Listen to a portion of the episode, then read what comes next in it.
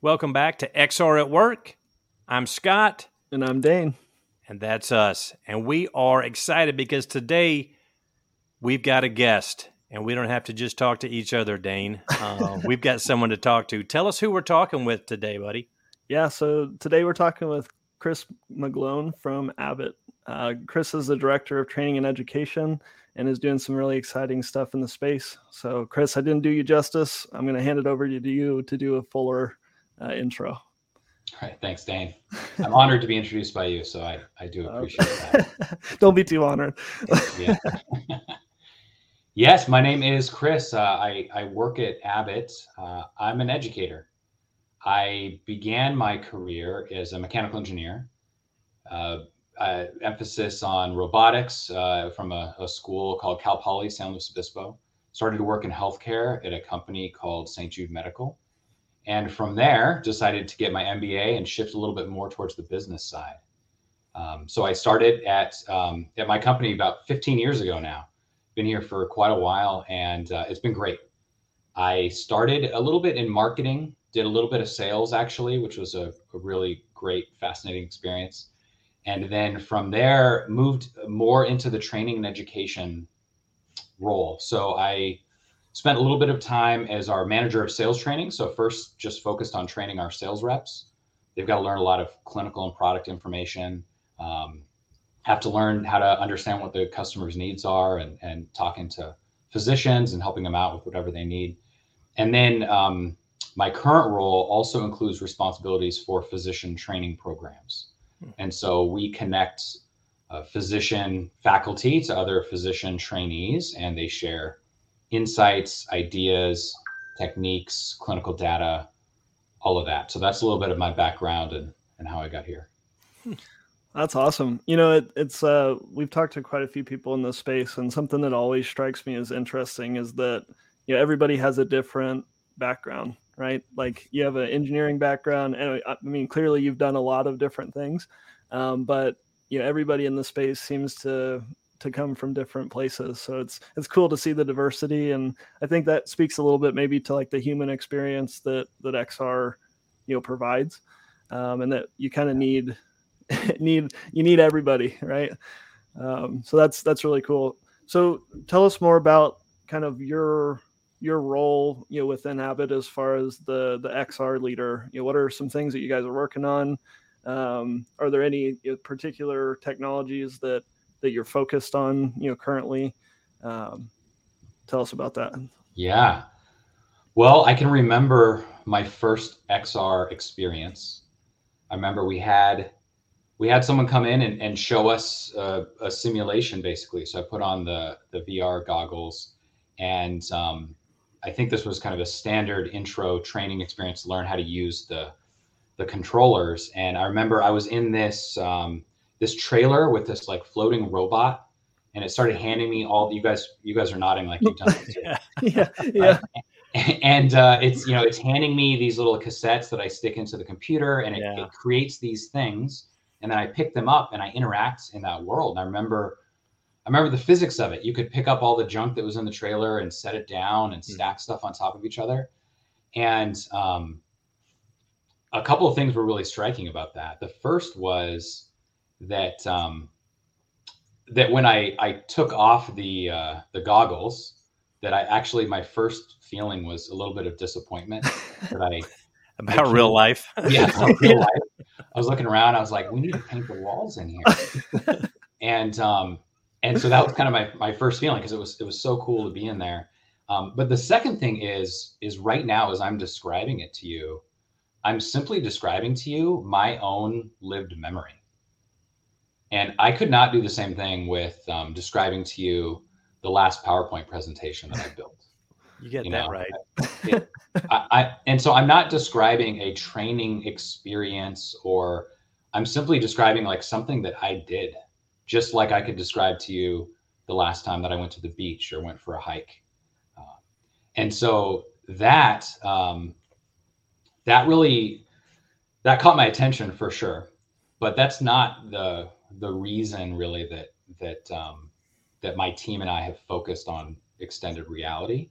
that's that's a little bit of the icing, but really there's the cake underneath it, which is the actual value. And for us, it's about impacting patient lives.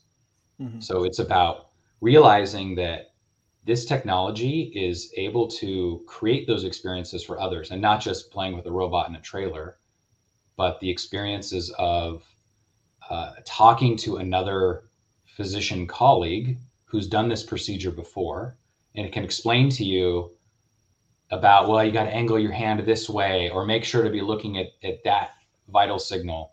Um, and and really ultimately by helping to advance our our doctors along that learning curve that really is where we're we're impacting patient lives and human lives. And so um, yeah so our group our training and education group got hooked a little bit we got the fix but um, realized there's a, a lot more to it and there's real value here for our organization for sure but then ultimately for the the people that our our doctors are serving but you, you don't get tired of that that kind of initial excitement. I call the the the oh shit moment, right? When people first go into to VR and it's like, oh crap, this is. I mean, yeah, you still, I still love seeing that, right? And you see it all the time. It's yes. it doesn't lose its its uh, excitement, does it? That's right. It doesn't at all. It doesn't, and that's it's a key part of it is you are giving an experience to somebody. Yeah, you know that the as you were talking through, you know, the experience piece of that.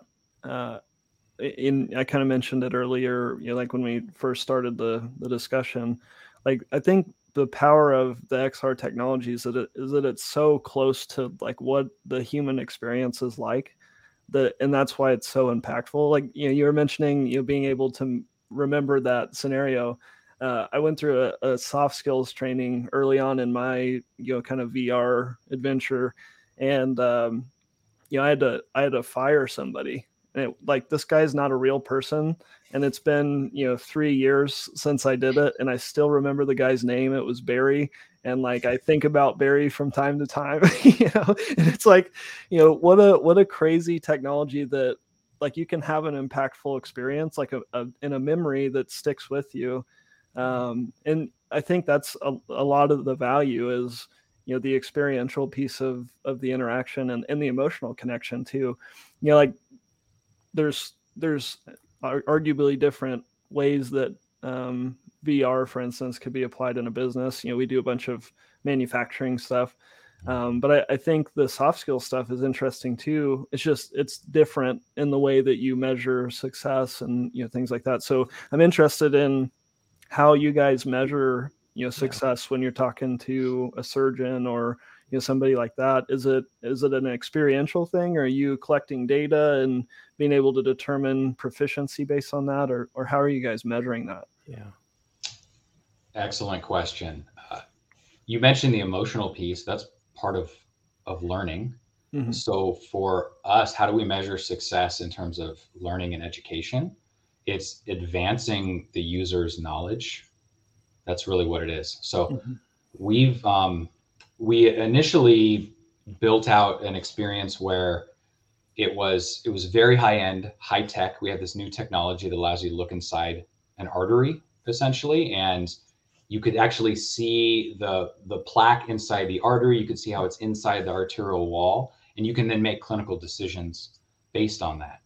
And so we wanted to create an experience for that. This was the first one that we did, and um, so we created this very high end, very intense experience that was advanced. That at the end of it, if you had gone through the entire thing, you would be pretty well set to use this technology for a procedure.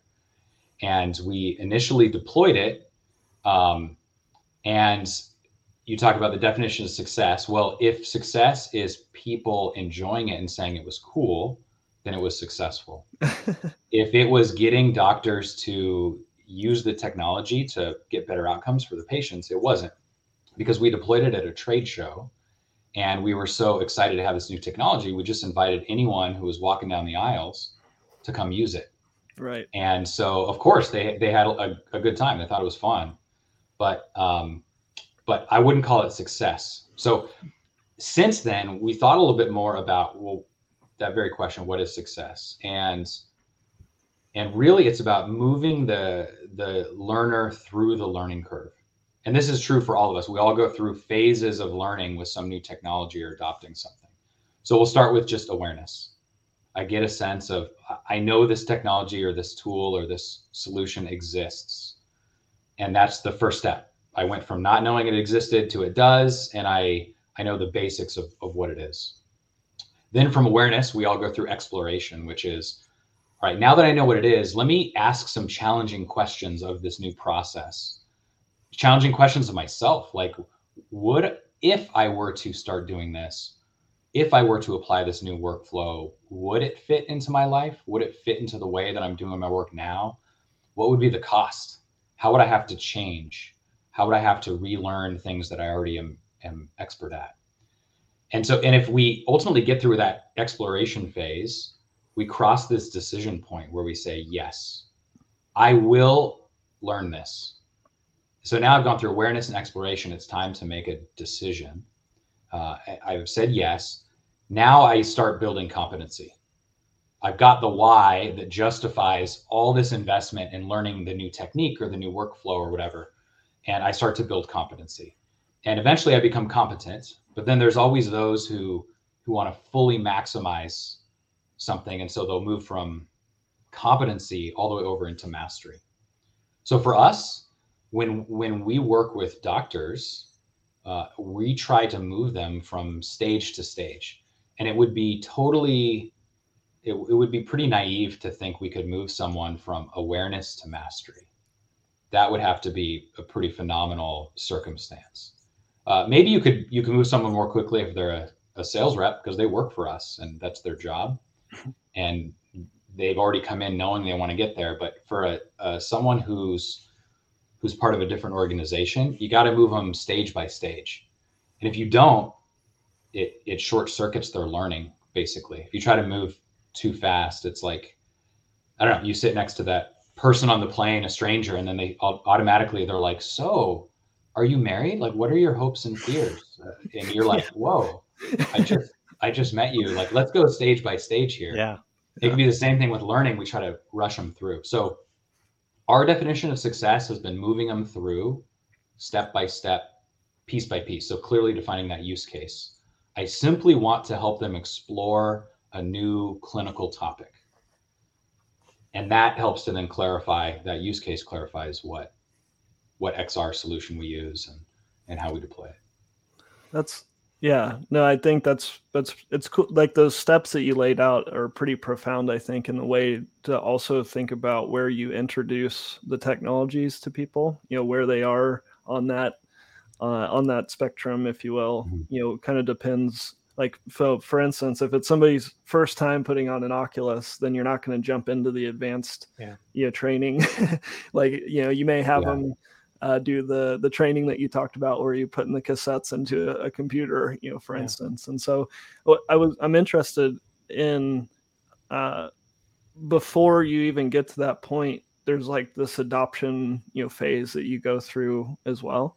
Uh, so where in that kind of learning, you know, in those steps of learning that you talked about, you know, how do you think about adoption in each of those steps, or or mm-hmm. like what's been your experience with uh, bringing these to to surgeons, for instance, and and having them put on a headset? Like, are they thrilled to do it at first, or are they kind of skeptical of it, or um...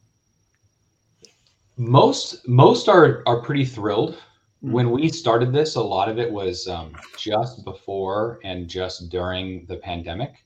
Mm. And so, as the pandemic started, no one was thrilled to put on a, headset that someone else had just been wearing. Yep. Yeah. Um, but uh, but the the excitement factor is is pretty attractive, and so everyone's willing to put it on and experience it. But what we've taught them is that that VR is cool but we haven't necessarily taught them to treat that patient in a better way. Mm-hmm. And so, um, to make sure that adoption that you're talking about, I think the the openness to the new solution of XR is what I've seen is it's by and large there. If you want to make an impact, that's really where the targeting of the use case is good. So we we had built one, for example, that we we thought would be ideal for um, for physicians for practicing physicians. And when we started to deploy it, we noticed that they lost interest after a little while. And basically, what it was was we had built a, a case that they could they could watch a procedure that another physician had recorded in the past, and they see these procedures all day long, and they don't need to watch it for 30 minutes. They need to know the highlights. You know, this 15 seconds here when I mm-hmm. made decision X instead of decision Y. Mm-hmm. And so we did lose a little interest there, and actually ended up. Uh, cascading this VR solution a little bit more to fellows. So these are doctors who are still in training in their specialty, becoming interventional cardiologists or vascular surgeons. And those fellows are hungry for information. And so they were willing to watch the entire case.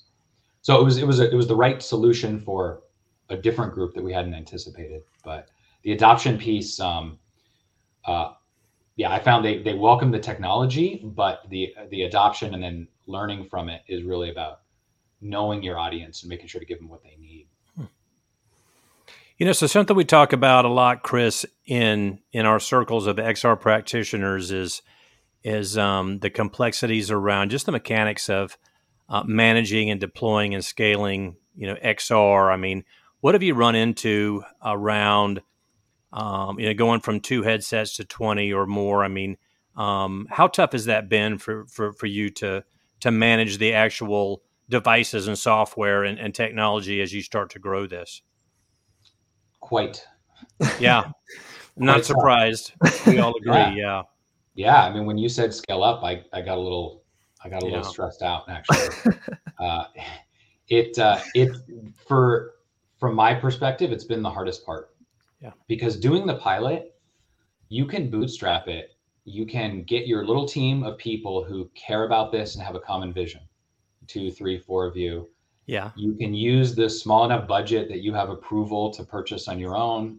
Uh, you know those budget limits or whatever. You you can um, you can do that, and you can create your little pilot experience uh, in um, in isolation, which is not bad, which is great because that's that's the the early innovators. That's sure. the um, that's that's helping to gain a foothold in the organization. That's helping you learn and and and struggle. And so, um, I feel like we're experts at doing pilots, and uh, and my my group would agree we're not experts yet at scaling up.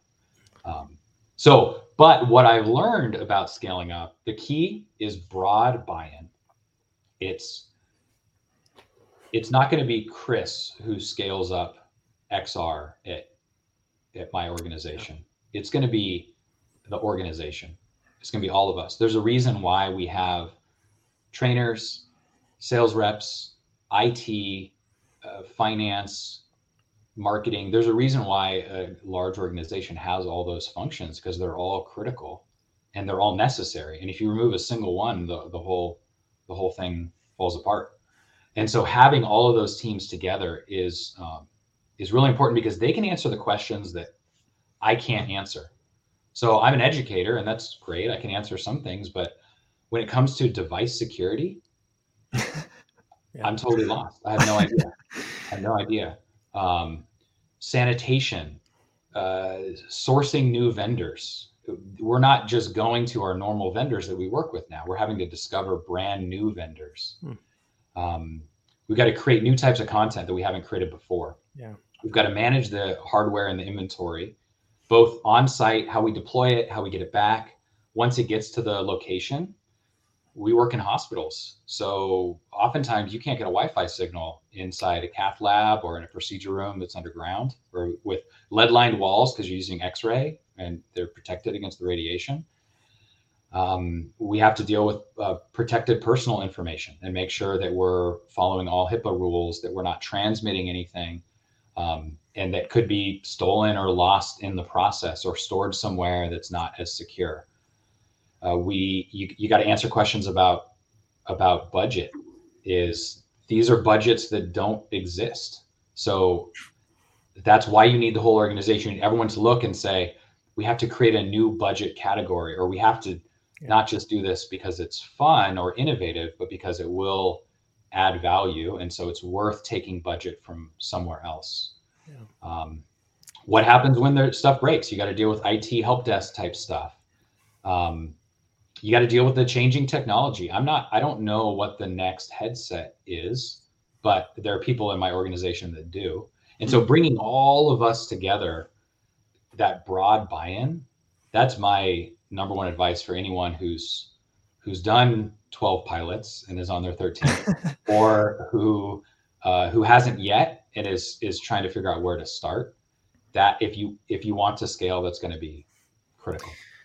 You know i uh, uh, scott and i get asked a lot about uh, you know how how do you prepare for a job in xr you know and, and so uh, when when we tell people that there's not really a background that sets you up super well for you know the background in xr or necessarily is tailored to. I think that's uh, maybe frustrating sometimes because it, it's it's a little more loose than what people would like. But if i had to say there's a skill set to have uh, if you're going to be an xr practitioner in a business it would be just building relationships with people from that are multidisciplinary. Because to your point like this this takes a village. There's no you know oh you know dane setting up vr for everybody. It's like you know this is this is a, a full company kind of effort in in adoption. And then also you know uh, we've had use cases where like our accounting team has come up to us and said hey it'd be great if if we could do this. And it's like man you know from an ops perspective i would have never thought about mm-hmm. that a potential use case. And so not only do you get the benefit of you know all the experts across the business helping to apply things but i think it also expands the scope of what the capability could provide you know to the business overall. And um, you know one thing we found is that you know for those that are that are getting started if you get some headsets and you get a good first use case then the the barrier to entry for the second is lower because you know you have headsets you're managing the devices and that's a lot of the battle and so i'm interested if you kind of have the same experience where you know you, you feel like you were able to to seed you know seed the ground with uh, the seeds and then when the first ones popped up you know was there more kind of demand afterwards? Or um, had you have you have you guys had to be more um, kind of calculated i guess in the way that you're you know moving forward uh, with the trainings? Yes it, it takes a village and it takes those those folks who are are piloting who are taking the risk. Mm-hmm. there are what i learned was i'm not the only one who's taken that risk. And my team we're not the only ones who've done that. There for us were other teams around the organization who also took that risk also piloted and um, and recently we found each other. And by finding each other that's helped us to go to the rest of the organization and show our success over here their success over there and and come together and start to try to scale up my team just spent just uh, two days ago they were all together uh, doing a multi-year strategy session on xr to say what's our plan for the next several years and even though I'm part of one business unit at Abbott called Vascular. We, we have uh, oh, dozens of business units across medical devices and nutritionals and diagnostics and pharmaceuticals and um, and it, it's all across the, the board. We we came together, starting kind of with our vascular group, but invited some of those others who also have been seating in their own respective areas and did this joint session. Uh, we also had participation from a central corporate team who's looking at this as well. And that team was uh, really critical and they're, they're excellent partners for us. And so all of us who were doing our little pilots have come together and, and yes, I think it does in our respective areas soften some folks up uh, to see the value of it, but also we're realizing that there's there's it's more than a trickle. There's a, a little miniature tidal wave, and when we all come together, and um, that's been really helpful. The other thing I would say, Dane, is that you asked how we measure success before, and I talked about moving people along that learning curve. But we also do measure success with data. So mm-hmm. if if in our first experience we had a, a tool that was a VR tool that was used for a sales rep to educate a physician. And typically they might do that through traditional in servicing. But instead of doing a traditional in service, they used this tool. And their respondents said that they were um, they were retaining the information better. They had 70% higher retention of information. They were 50% more engaged than the traditional in servicing. They were 50% more excited than a traditional in service. And so those are some simple metrics, and you can get a lot more intense there. But even having a couple data points like that, I think is also key to scaling up. The the proof's in the pudding. No, that's uh yeah, well, and and I hope I hope that extends beyond you know just the the walls of Abbott as well, right? Like um, part of the the goal of this podcast, and you know we can't tell you how much we appreciate you being on and sharing your your knowledge you know with us as well. But part of the goal for us is um, because this is difficult and it takes a village. Like let's get together and start talking about what each other are doing, you know, in the space and uh, I call Scott on a regular basis and I'm like, hey, this HoloLens is giving me trouble. What do I do? And Scott's like, oh, you know, reset it or, you know, we use this particular tool or, you know, whatever. Yeah. And so um, it's really nice to have that kind of external uh, support system as well of, of, people who are actually doing the stuff. And some of it's like a group therapy session sometimes too with everybody. But uh, no, it's, it's, uh, it's it's really cool to see like where the industry is going and and you know the technology how it's developing. Is there you know i'm going to go out on the limb and, and ask the the scary question which is where do you think where do you think this stuff's going like in the next five years? Or, or what are what are the things that are exciting to you about where this space is going? I think no one knows. Yep. But, but if dane if does no, no. Yeah, just tell us, please. yeah, uh, Scott's put me on the hook, but I don't know anything, so uh, I'm going to defer to Chris. the there I there are some possibilities. Um, in just just my perspective, uh, I I don't consider myself an expert here, but as I as I listen to others who who shared some insightful thoughts, one that constantly comes up is is enterprise first. That that there's a lot of stuff in the news about you know how how good or not Mark Zuckerberg might look in the metaverse, and um, and and many people think of the metaverse as the place where we go to play games and do fun things. But the enterprise first, that strikes me as accurate. That enterprise is the first place that the metaverse will come to us because uh, you have very focused use cases. Mm-hmm and uh, you have these these controlled situations. You have usually controlled audiences that are tightly targeted, and so the value can be precisely identified in an enterprise use case, versus trying to make a game that is interesting to 300 million people mm-hmm. uh, is not quite as targeted. So so I I think that that could be part of it. I think also it's not just about the technologies like the goggles and the glasses but it's going to be about an interface of multiple technologies mm-hmm. it's going to be about the internet of things and it's not just going to be goggles and phones but there will be the thing that we all have on our desk mm-hmm. it, many many years ago a desk was the place that you wrote stuff on you wrote stuff on you know that's for your your pen and your notepad and now it's not. Some people don't even have space to write something. It's it's the place that you put your monitors. Mm-hmm. and e- even more so now it's the place that you put your monitors but oftentimes people have that little stand for their iphone as well because they they got to do quick you know video conferencing. And i imagine your guys desks have all sorts of gadgets on them and and uh, yep. just yeah right within arm's reach. There you go.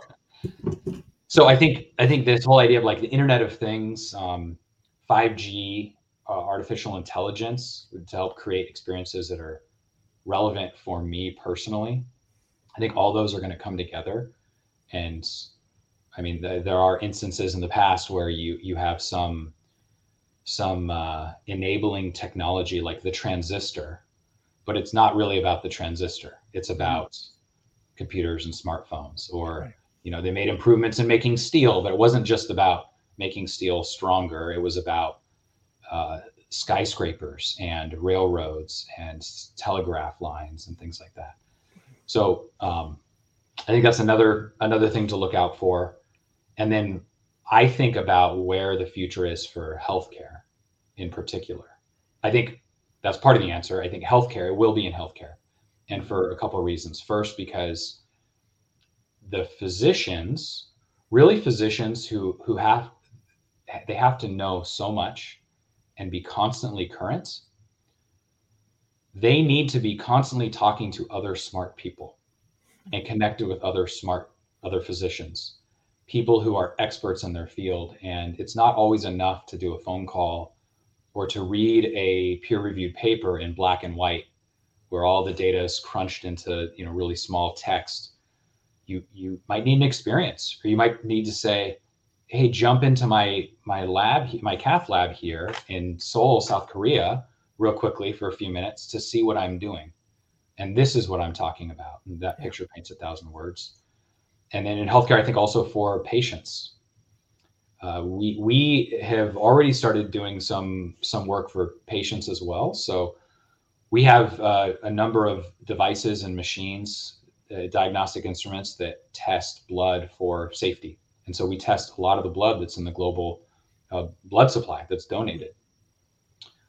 But uh, there's essentially a shortage now. Younger people are not donating as much as prior generations were. So average age of donation is 55.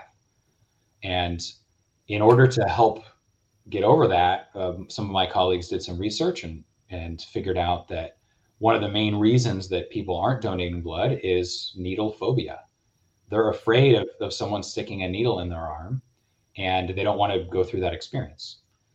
And so they looked at a couple of XR solutions, and one they came up with was a mixed reality solution that you you put on the glasses while you're sitting in the chair donating blood, and um, and you you're greeted by this uh, this peaceful orb named Willow that invites you to plant some seeds in this virtual garden. And since your arm is immobilized because you're donating blood, you use your eyes to pick up the seeds out of a satchel and plant them. And then they all bloom into this really magnificent garden. So you're giving life to this garden while you're giving life to another human being at the same time. Wow.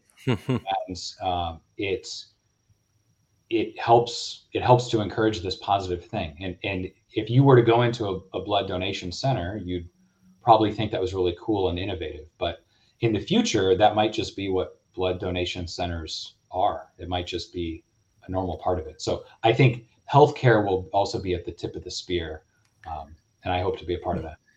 So I, I know I've talked to you about this before, Chris, but like you know in my in my college years i thought it i thought i wanted to go to med school and so you know my background was biomedical engineering and i was i did all the tests and you know all that stuff and then i thought to myself like man i, I don't want to be here for the next 15 years you know to to get my my md like do you think that there's a potential for technology like this to help in i mean certainly enhance the process but like help speed up the process where you know potentially you could uh, because you have such richer you know educational experiences or something you could you could speed that process up because um, I imagine there's going to be like like every other industry. I imagine that there's probably a shortage of doctors as well.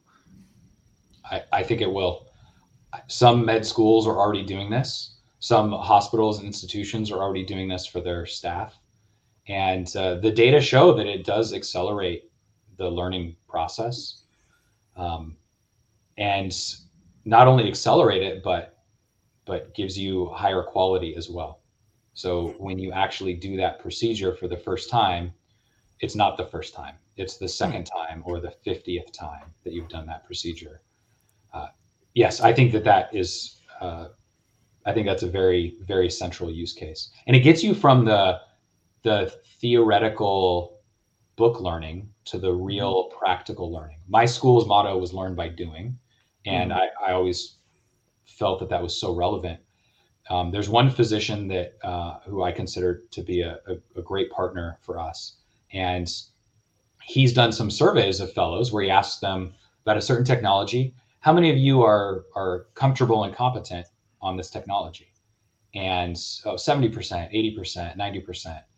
And then he's taken them through actually doing it in a simulated environment and, and found out that well the numbers are more like 20% 30% 40% so yes when you say there i mean it's we we need we need good doctors we need more doctors and uh, i think it could be a real central part to that do you guys have any uh and sorry scott i'm kind of commandeering this whole whole conversation. I'll, I'll ask one more question and i'll throw it over to scott for for more but um do you like this is fascinating to me Oh, Dane loves this stuff, by the way. Thank you for coming on, Chris, because yeah. yeah. he wants to talk to me about healthcare stuff all the time, and I'm like, oh gosh, okay. Dan, if you uh, need a fix, just text me. Yeah, right? yeah, sounds good. Sounds good. No, like, well, so like one of the things that we find in manufacturing is people, you know, come in and they go through the VR experiences, and then they go, you know, maybe I'm not as well cut out for this particular job. Maybe it's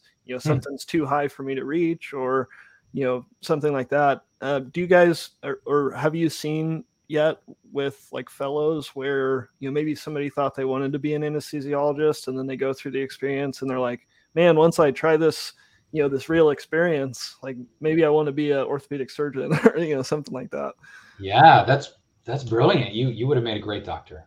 That's, that's a really great insight. Uh, I, i've not seen that in my experience but i have heard when talking to some doctors where they say things like, when I did my uh, whatever nephrology rotation or I did my wound care rotation, I realized I don't want to do that. Mm. And so, like all of us have had those experiences. You you sure. try something out, and if you can close a door, that's just as critical as yeah, being absolutely. able to open another door for someone's career or your just life happiness. So I, I do know that's the reality for when when doctors have gone through actual experiences. Um, fortunately, no no doctor has decided to quit after doing any of our our XR, but uh, but I, I think you're that's very insightful, and I wonder it's going to make me think now about as we look at our hiring profile for new employees, and if you can make that decision soon and help the new employee jointly make that decision with you soon that or the prospective employee even that it's not the right fit, that's a win-win.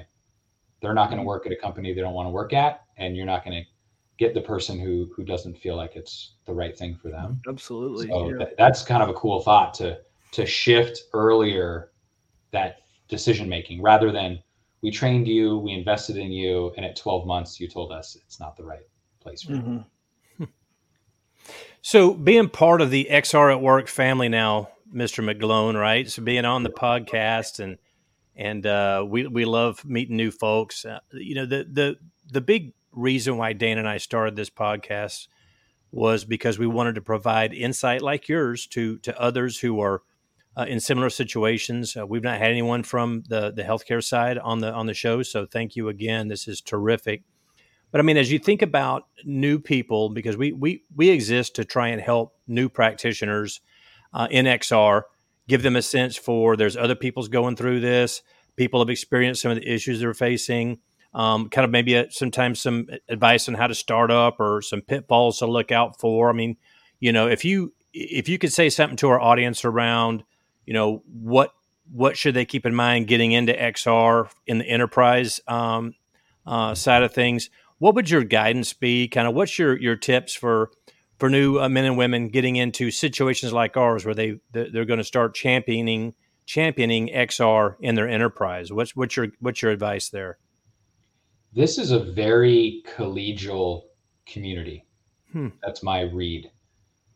That as I entered this community, uh, one of my instant realizations was everyone wants to help, and it might be because we're all prior to the chasm and we're all the innovators and early adopters at least in this regard. And so we're we're excited about it and we can see past that chasm and we can see what the future holds. And we know that a, a rising tide lifts all boats and so we want to help everyone mm-hmm. succeed. So that is a, a word of encouragement that it is a collegial community and you guys have been really incredible. You you've answered some some great questions for me you've connected me with other thought leaders in this space. Um, and so it's just, it really is just a, a, a, great feeling. Scott, you and I met in person for the first time at, at, the uh, AES, Augmented Enterprise right. Summit. uh, a few months ago, and that was um, that was great too because I, I, I got that sense there. Everyone wanted to share. Everyone yeah. wanted to brainstorm. I was able to connect with other colleagues within healthcare, and you know, we shared ideas back and forth and talked about our, our common struggles. So that'd be the first piece of advice. Um, for those who are committed or want to commit now, I think some of the things we talked about are are relevant. So you want to focus on your user first. You want to focus on getting that right use case and then allow the technology to overlay on top of that. So if it's someone who's let's say it's for education like what I do. If someone's in the awareness phase of something, the solution might not be a high-end multi-hundred thousand dollar solution. It might be a 360 video that they can watch on their phone, which they already own. Or or if it's uh, you you might need to take someone a little further down that learning curve through some emotional experience, like uh, like firing Barry or something like that. Or Barry. I, yeah. I, am sure he's probably found a better place. You know, oh, I'm sure. I'm sure. um, so, so yeah, finding that right use case, and, and then and then you can pilot, but also working, knowing you're going to have to get that broad buy-in. There's not going to be any secret silver bullet that you come up with on your own, and then everyone gives you awards for.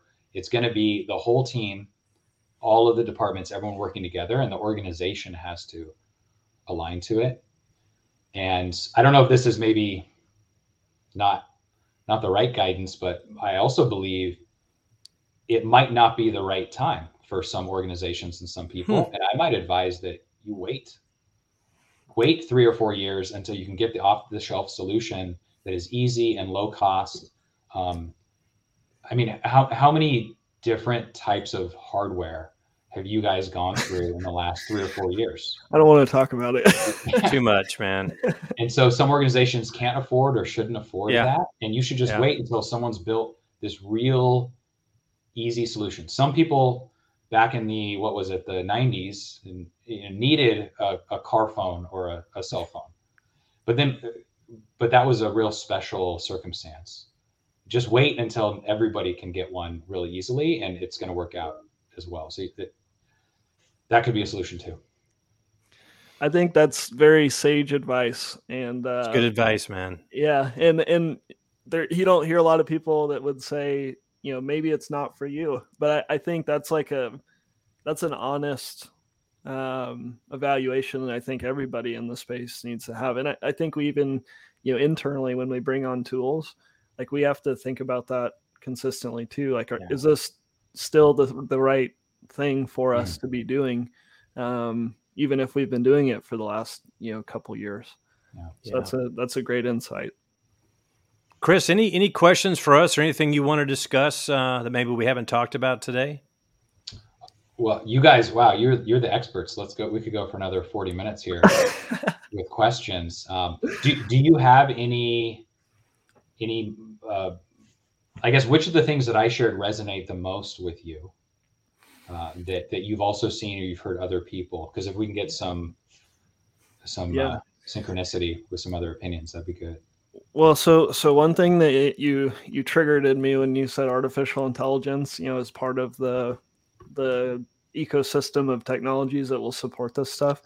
I uh, I don't know if you've had a chance to try the OpenAI GPT, like the Chat GPT that just came out like last week. It's a new AI chatbot that they created, but I've been I've been playing with it, and the the thing that like the circular thought that I keep having is like imagine soft skills training with an AI where you can have an open conversation. It doesn't have to be structured, right? It could just be, you know, hey, how are you today?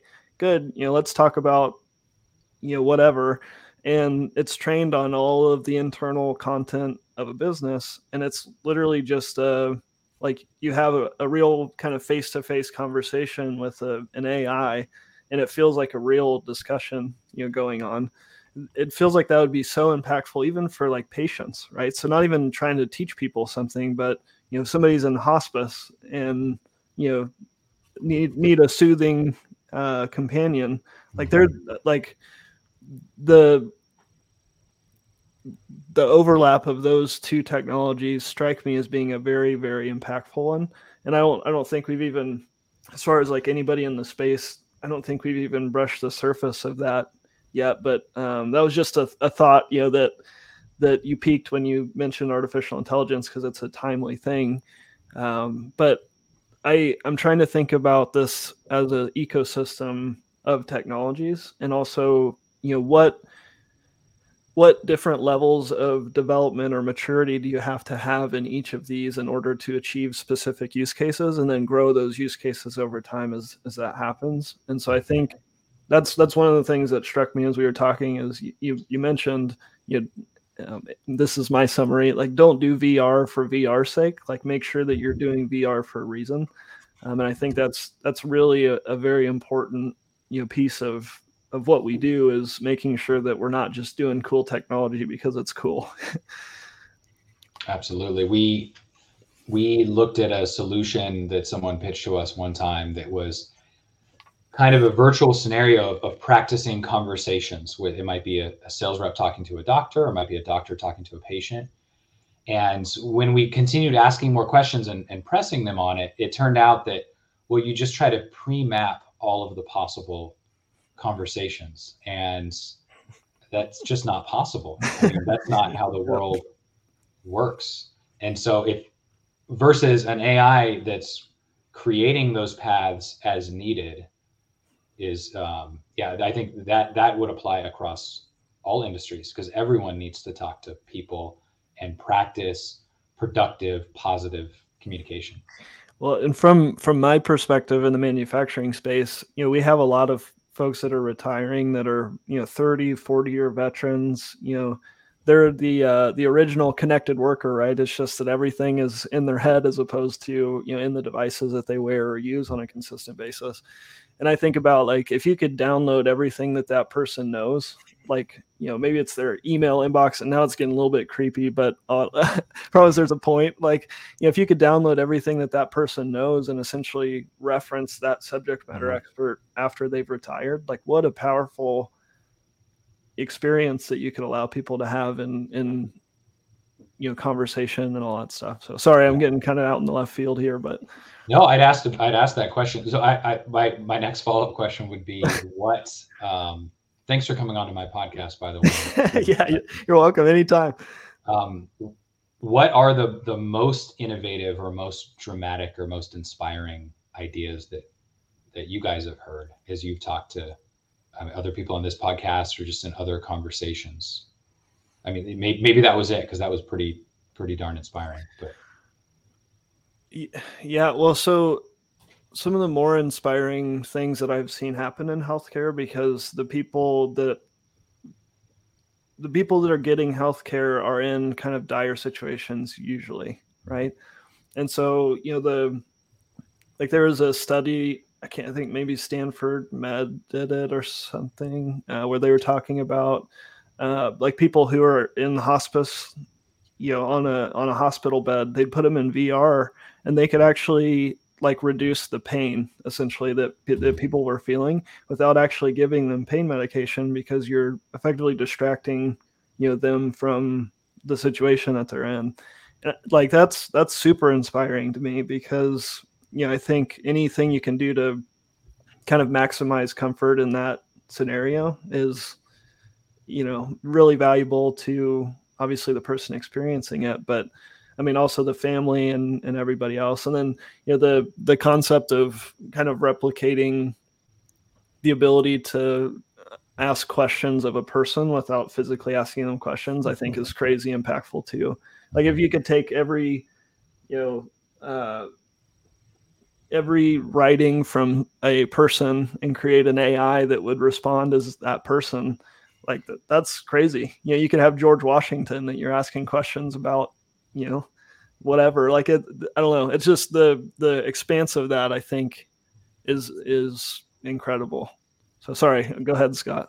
What's no, no. I'm just thinking. You know, I was thinking. So I have I have a daughter who's studying to be an audiologist, and and you know the the the glasses that just came out. You know that will uh, listen to someone that you're in front of, and it will give you closed captioning of what they're saying, so you can read what they're saying if you're if you're deaf. I mean, that kind of hits close to home because our family has a real interest in uh, in, in, sign language and the uh, uh, the deaf or or um, audibly impaired folks, and so that's I just think there's really neat stuff. I mean, making you know some of the stuff that Dane, you or I make in in our day jobs, you know, in our factories.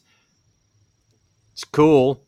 It's not as cool as some of the healthcare stuff. It's like, man, I you know, there's there's really a lot of use cases to explore in healthcare that I think get to be super interesting, and it's uh, it's only going to get more interesting as we go along. We start to incorporate AI and, and, some of the other stuff. I think it's we got some neat times on the horizon uh, with relation to emerging technology and and healthcare. You know, it's it's just it's just going to get cooler and cooler and more valuable.